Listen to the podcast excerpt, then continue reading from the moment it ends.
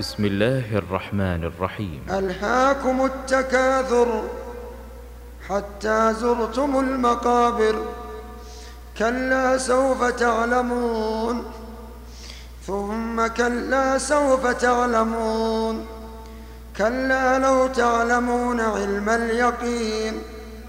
لترون الجحيم ثم لترونها عين اليقين.